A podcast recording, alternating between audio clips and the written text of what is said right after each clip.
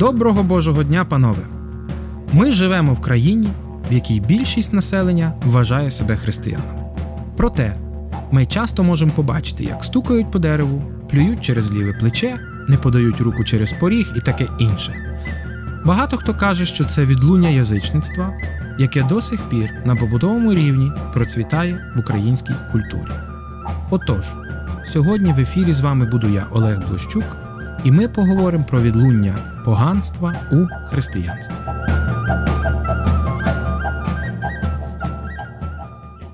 Різдво святеє на столі, куті багато на столі.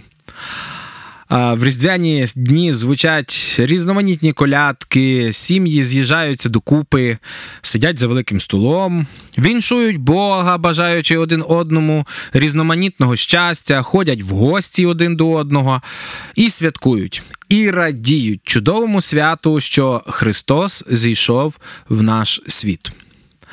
З іншого боку, в ці дні звучать різноманітні застороги і розмови про те, як не можна чи як можна святкувати Різдво, обговорюються традиції, народні звичаї, їх біблійність, їх чистота.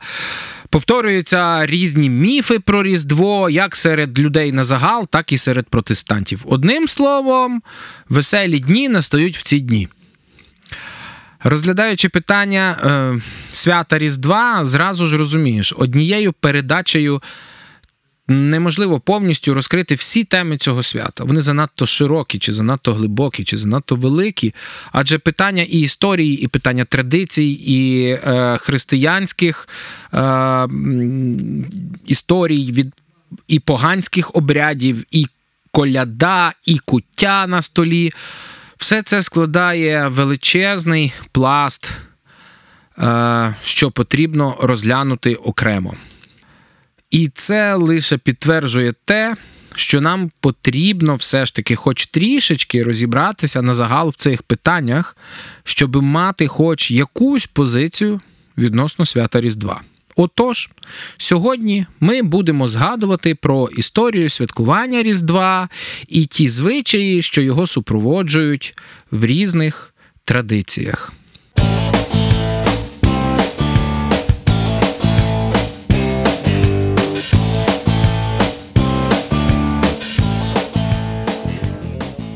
І як завжди, почнемо з історії.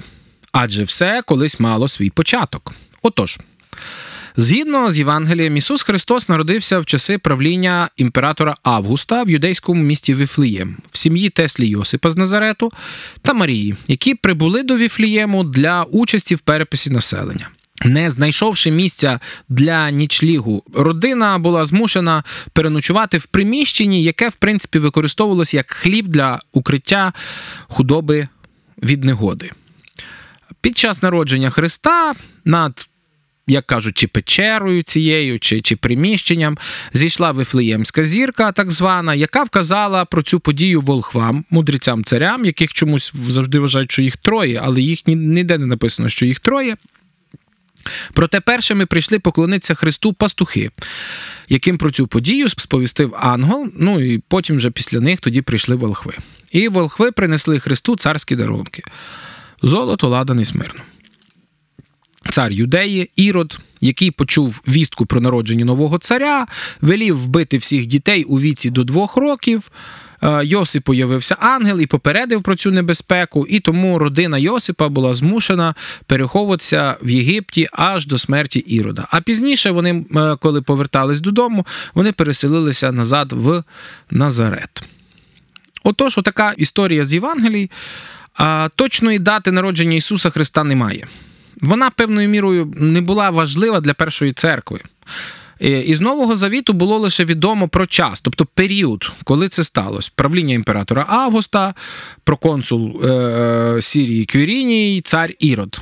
Е, власне бажання визначити конкретну дату народження Ісуса Христа е, і спричинило ту помилку, наслідки якої ми маємо і на сьогодні. Бо в 525 році монах Діонісій Малий е, дослідив і вказав, як він казав, точну дату народження Христа, яка припала чи яка стала вірніше відправною точкою для е, нової ери або ери після народження Христа. Е, до речі, дуже цікаво, що нульового року немає в календарі, тобто є, наприклад. Перший чи чи пер, перший рік до народження Ісуса Христа, і зразу йшов перший рік по народженню Ісуса Христа. Але вкралася помилка в розрахунках, яку пізніше пізніші дослідники вказали, і таким чином дата народження Ісуса Христа була перенесена на 6-7 років раніше до народження Христа. Отакий каламбур виходить. На це вказують деякі світські дослідники, і на це вказує Євангеліє від Матвія, тому що Ірод ще був живий, а за іншими історичними хроніками він помер десь приблизно в 4 році до народження Ісуса Христа, тобто вже Ісус Христос на той момент жив. І Лука вказує, тому що він вказує на перепис населення, який теж за історичними хроніками римськими відбувся десь 6-8 року до дати, яку вказують як народження Ісуса Христа. Але як би там не було, народження Ісуса Христа внесло не просто зміну в календар, а й дало початок е, новій ері літочислення. А далі, тепер щодо самого святкування Різдва. Власне, святкування певних дат народження когось це був римський звичай який, до речі, і вплинув на заснування цього свята. Хоча ранні отці церкви іронічно висміювали свято народження Ісуса Христа, е, та й в різних церквах була різна дата цього свята. Хтось святкував осінню, а хтось весною на початку аграрного року. Е, до речі, до слова, багато різних церков святкували Різдво разом із богоявленням, тобто хрещенням Ісуса Христа в Йордані. Е, підкреслюючи власне те, що саме тоді з'явився той, хто почав проголошувати добру новину людям. Ну і є таке грецьке слово теофанія, що означає з'явлення або богоз'явлення. І у перших століттях е, християнства означало не тільки появу Ісуса Христа е, при хрещенні, але й появу Його на землі, тобто Його і народження. Тобто це був цілий термін богоз'явлення.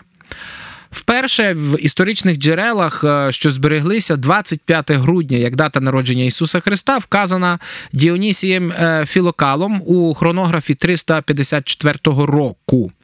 Е, хронограф 354 року це було таке певне перерахування певних дат для одного з багатих людей Рима, яке якраз Діонісій це і заснував. І в який Діонісій, в свою чергу, спирається ну, ці, цю дату виведення цієї дати, спирається на джерело 336 року, е, які були написані в рік за рік до смерті Константина Великого.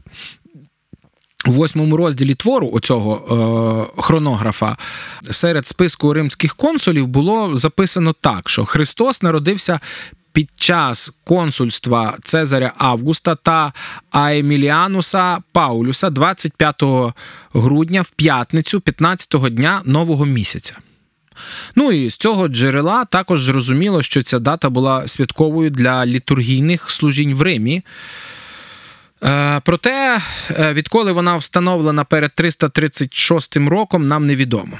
Не збереглися ніякі джерела, що вказували б е, на те, що протягом там перших трьох сторіч християни мали якесь окреме свято Христового Різдва. Рішення про святкування Різдва 25 грудня було, до речі, прийнято вже офіційно прийнято на Ефеському соборі, третьому Вселенському соборі, е, в 431 році. Ну і щоб закінчити таку вже розлогу історичну довідку, слід сказати, що у римлян було свято непереможного сонця, яке якраз святкували 25 грудня. Тобто після зимового сонцестояння це був як символ повернення весни і перемоги сонця над зимою. Це було достатньо поширене свято. До речі, багато імператорів його святкували, і достатньо нейтральне свято, ну якщо можна так сказати, про поганське свято. І під час Ефеського собору, е, який скликав імператор Феодосій II, до речі, достатньо сильний політик і достатньо щирий християнин, якраз сприяв розповсюдженню християнства у всій частині східної і західної імперії. Так от там розглядали на Ефеському соборі питання природи Ісуса Христа і його тілесного втілення на землі розважаючи над цим питанням в контексті вчення патріарха Несторія, так зване е, вчення несторіанства, е, і було прийняти певне рішення, щоб святкувати Різдво, тобто святкувати тілесне народження Бога на землі саме 25 грудня. Ну, по-перше, це було пов'язано з тим, що все-таки вони переконували в тому, що предвічний Бог втілився конкретно в земному тілі, і це була одна з тих догм класичного християнства, на яке зараз спирається все християнство в світі. А по-друге, вони перенесли це на 25 грудня символічно е, в день цього непереможного сонця, е, як вони вважали, що зійшло в особі Ісуса Христа. Проте слід зазначити, що саме святкування ще дуже довго входило в побут ранньої церкви. У перші століття деякі церкви, передусім західна, з ознакою богоявлення пов'язували не тільки Христове Різдво і його хрещення, але і поклоніння трьох мудреців, і чудо в Кані Галилейській, і чудесне розмноження хліба, а подекуди і навіть Воскресіння Лазаря. Ну, як вони вважали, що це всі події, це свідчення е, богоявлення або появи Бога на землі. Образка пом'язи, собразка пом'язи, лібувався би ради. Єривая спиреня, єривая спиреня, і найзвалилися кореня. Лише завдяки е, кападокійським отцям теологам відомим і Іоанну Златоусту. Було якби це свято вже викристалізоване. Під їхнім впливом святий Григорій Богослов, до речі, один з е, кападокійських отців, е, запроваджує це свято в Константинополі як державне, а Василь Великий, його друг, е, святкує Христове Різдво 25 грудня в Кападокії, і йому навіть приписують одну з проповідей на Христове Різдво. В Єрусалимі натомість Різдво святкували разом з богоявленням аж до 634 року, майже до завоювання мусульманами. І слід зазначити, що святкування богоявлення та Різдва між Сходом і Заходом довго не було дуже згоди. Навіть при кінці 4 століття, коли ці два свята вже святкувала вся церква, зміст, який вкладав схід і захід, ці свята був е, абсолютно різний. І це якраз, до речі, стало одною з тих причин, яке починало приводити до розділення церкви на західну і східну. Існують дані про те, що Різдво святкувалось окремо 25 грудня в Римі вже аж 353 року. Е, бо, як кажуть в промові папи римського Ліберія, з цієї промови легко зробити висновок, що того року Різдво святкувалося разом з богоявленням. Ну, ми ще раз зазначали, це було і спільне свято. І так само в тому ж самому е, хронографі, е, який ми вже згадували, е, поміж християнськими святами знаходилось і Різдво 25 грудня. Тож в католицькій церкві Різдво таким чином набуло найвищий статус торжества. Для християн східного обряду Різдво належить до найбільших свят в історії людства, так як вони кажуть. Свято на честь того, що сам Бог, творець неба і землі, всемогутній втілився, став людиною, щоб спасти людей у всьому світі і допомогти їм вибрати і прийняти правильний шлях в житті. Але як би там не було, що б ми не говорили, які б не були історичні реалії, свято Різдва завер... можна констатувати факт загальний, воно завершує перше різдвяний піст Адвент, час очікування на прихід Ісуса Христа. І воно святкується 25 грудня церквами що відзначають нерухомі свята за Григоріанським і новоюліанським календарем, та 25 грудня, але за за староюліанським календарем чи просто за юліанським, але воно таким чином припадає просто на 7 січня.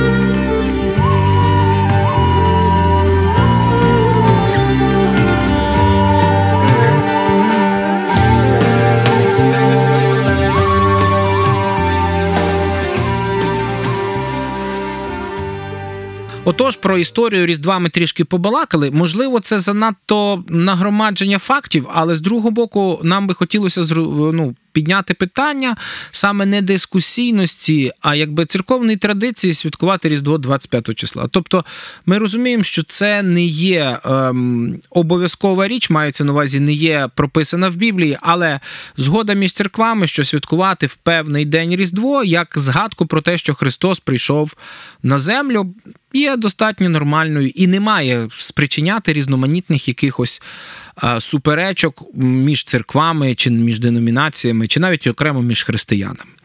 Але тепер ми проговоримо про ще одну річ, тобто дата святкування це одне, але ми піднімемо ще один міф. Ми піднімемо міф про ялинку в сучасному святкуванні Різдва.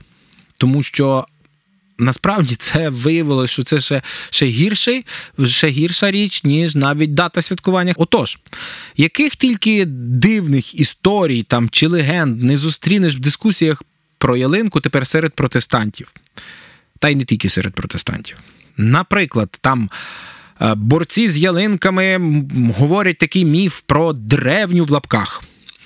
Історію про те, як друїди прикрашали нутрощами людей ялинки в своїх ось якихось там ритуалах. А протестантські захисники ялинок натомість часто розповідають легенду про те, як великий реформатін Мартін Лютер розпочав ялинкову традицію. Звичайно, як часто буває з легендами, міфами та просто якимись фантазіями, вони не мають нічого спільного із е, реальністю. А, проте, проте, вони мають все-таки якесь певне підґрунтя. Отож, перша легенда, яка ми говоримо про друїдів і дивні звичаї, ймовірно, народилася серед людей ну, необізнаних з релігієзнавством та історією давніх часів. Ну і далі поширюється серед таких людей, що не бажають думати критично чи дуже довіряють в духовним в лапках експертам. Е, Мета розповсюдження такої легенди, я розумію, звісно, це бажання захистити своє розуміння християнства від загрози язичництва, боротьба з язичництвом це взагалі така окрема і досить об'ємна тема. Ми її залишимо в спокої поки що. А от друга легенда, хоча насправді а, не можна сказати, що це як певною мірою легенда, але ми давайте будемо використовувати слово таке, щоб вже не було образливо нікому. Друга легенда про великого реформатора Мартіна Лютера і ялинку має декілька різних варіантів. Одна з історій розповідають про те, що ідея ялинки прийшла Лютеру до голови під час прогулянки Віттенбергом і там споглядання на зорі. Інші розповідають про те, що натхнення прийшло під час прогулянки лісом. Ялинка ж за цими легендами мала нагадувати Лютеру неймовірні чудеса, створені Богом.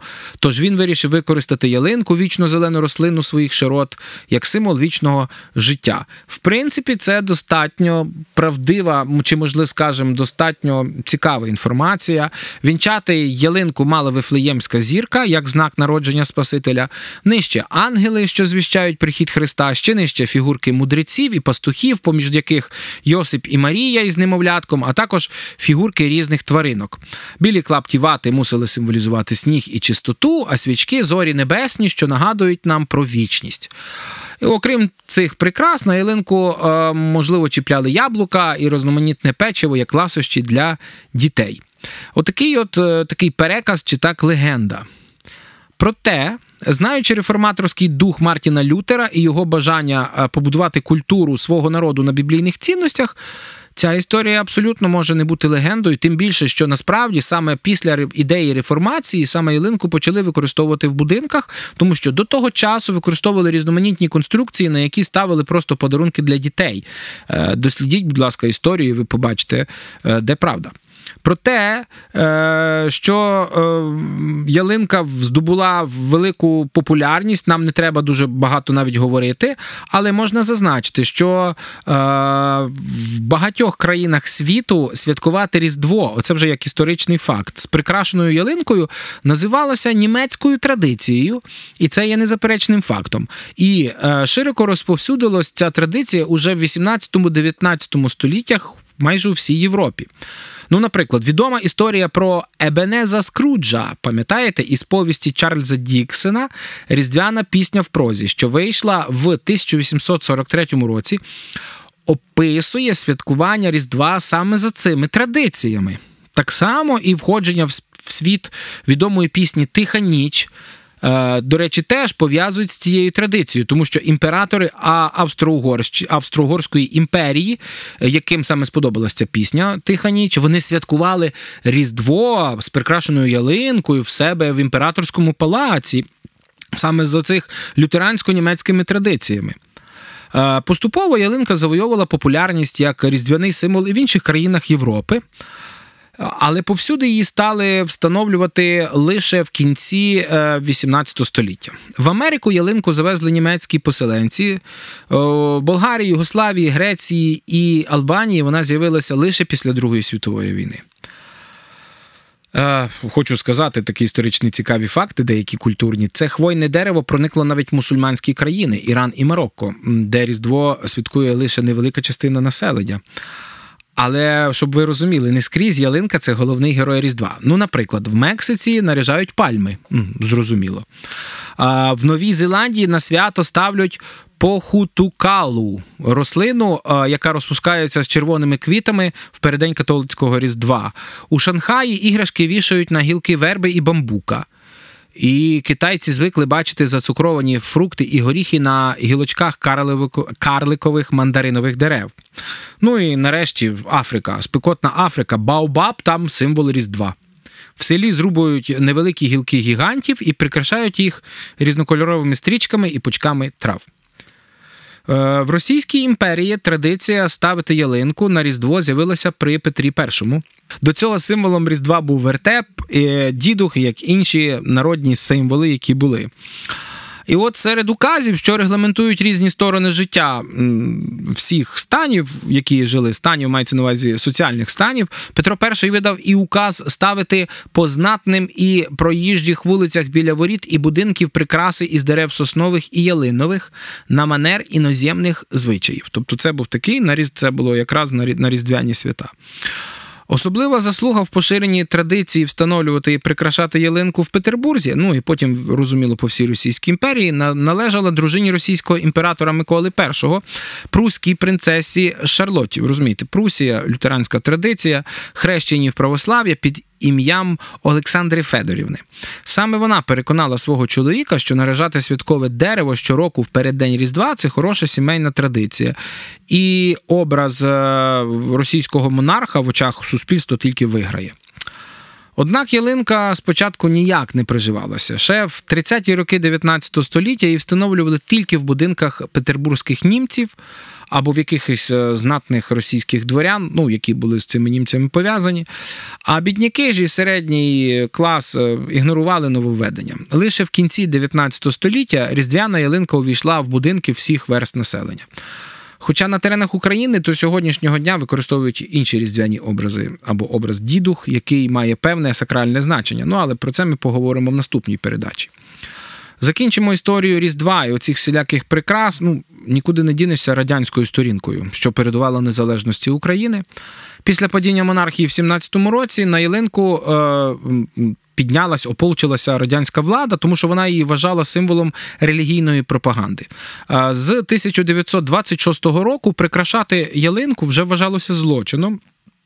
Цікавий КПБ е, назвав звичай встановлювати е, ялинку різдвяну антирадянським. Ну а партконференція 1920 року, 29-го року, вибачте. Змінила календар, скасувала християнську неділю. Вони ввели шестиденку. Заборонено, заборонено було святкувати всі свята, і в тому числі Різдво. І лише в 1935 році, за пропозицією Павла Постишева в СССР. Знову вирішили повернутися до семиденки і святкування ялинки. Е, Правда, зробивши з неї не різдвяне таке дійство, а новий рік, як кажуть. На початку 1937 року е, Дід Мороз. Персонаж, який мав замінити е, всіх інших персонажів, вперше з'явився на святі Ялинки разом зі Снігурочкою в московському будинку Союзів, тобто там було централізовано зустріч Нового року. Після цього популярність персонажа постала, починала зростати, і Дід Мороз і Снігуронька стали відомими по всій країні. Е, В 1954 році вперше в Радянському Союзі засвітили вогні головної ялинки СССР. Це Кремлівська ялинка. Хто пам'ятає, як це дуже часто показували. Проте з відродженням церковного життя в СРСР після Другої світової війни ялинка повернула собі статус і символ Різдва. І лише в другій половині е, 80-х років святкування Різдва починало вже набувати такого масового характеру, хоч міліція і ловила колядників. Проте, вже, знаєте, не вишукувала, не ходила по хатах і не дивилася, хто там тихцем святкує Різдво. Тож на сьогодні Різдво стало одним з найулюбленіших свят по всьому світу.